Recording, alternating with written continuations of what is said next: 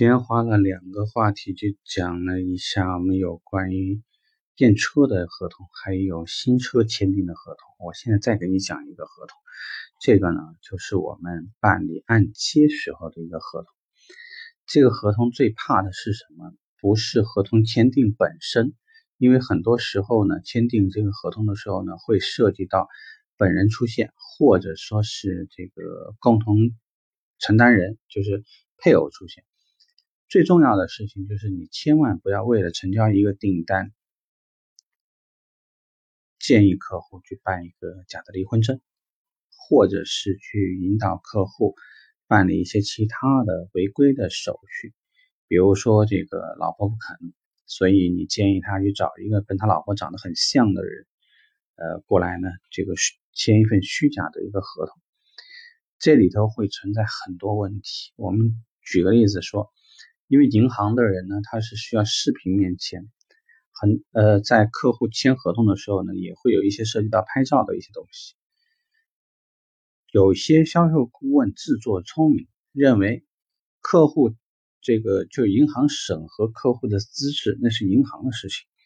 未来这个客户是否还款也是银行的问题，那是银行的风险。那对我而言，我要的事情就是把车卖掉。然后呢，把可以给我的金融手续费提成拿到手。至于其他的事情，我尽量让客户开开心心，我尽量让我的客户满意度没有问题，我尽量让客户呢可以妥妥的把事儿办好。有一些顾问呢叫做不惜一切代价啊，经常会踩着雷区去这样办事。大家要知道，尤其是银行在这边驻点的一些人员。啊，或者说长期和我们公司或者集团进行合作的这样的公司，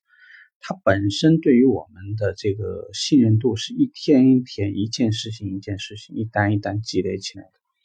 所以，一旦出现呃一些这种呃假冒的，比如说这流水造假呀，包括这个呃收入证明造假啊，或者说这个人的这个配偶的这个已婚未婚情况造假。或者说，这个这个人在某一些资料的提交，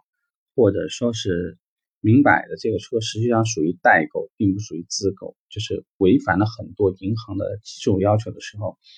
依然铤而走险，还是去这个呃欺骗银行，